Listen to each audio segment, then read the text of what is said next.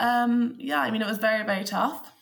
Um, I, I kind of, I guess I put aside my emotions a bit because I came back from the Olympic qualifier and I went, even though I couldn't train, like I started seeing surgeons and doctors and everything to, which is, was the surgeon that figured out that it was a bone spur because the doctors had actually um, sent me to a surgeon to shave off a bit of my bone to try and open up the shoulder to stop tendonitis from hurting. It's basically give the tendon more room.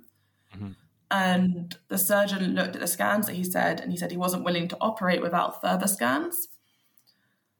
Um, and he, the scans that he ordered showed a bone spur. So he did end up operating and shaving off the bone mm-hmm. spur instead. Um, so I guess, like, I mean, during this time when they were still trying to find it, what it was going on and figuring it all out, I was still training to help my training partners um, with their Olympic preparation. So three of my training partners here in Paris had qualified for Tokyo. And so I still went to the Salle and I tried to fence the best that I could to help them with their preparations. Mm-hmm. Um, and then when they went off to their final training camp, I went and had an operation to fix the bone spur. And so I think I kind of had that to focus on a bit, which helped. But then in July and August, I think realization kind of really crept in about that I wasn't in Tokyo and I was sitting in my parents' house watching the Olympics instead of being there. And especially seeing on everyone's stories, it was all yeah, that wasn't the the easiest thing to do. Um,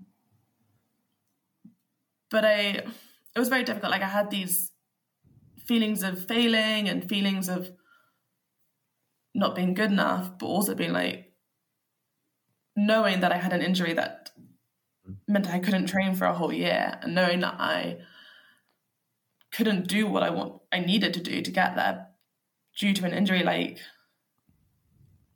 I also kind of had that logical side and that logical response as mm. well as the emotional response, which was kind of weird um, to go through and to deal with. Um, and then, yeah, I tried to, I guess, like by the end of it, I was kind of telling myself that the silver lining was, yeah, if I'd qualified, if I had won that match, I would have gone to the Olympics with a bone spur. Mm-hmm. And is that what I want? Like, was I going just to be like, I'm at the Olympics, or was I going to try and win?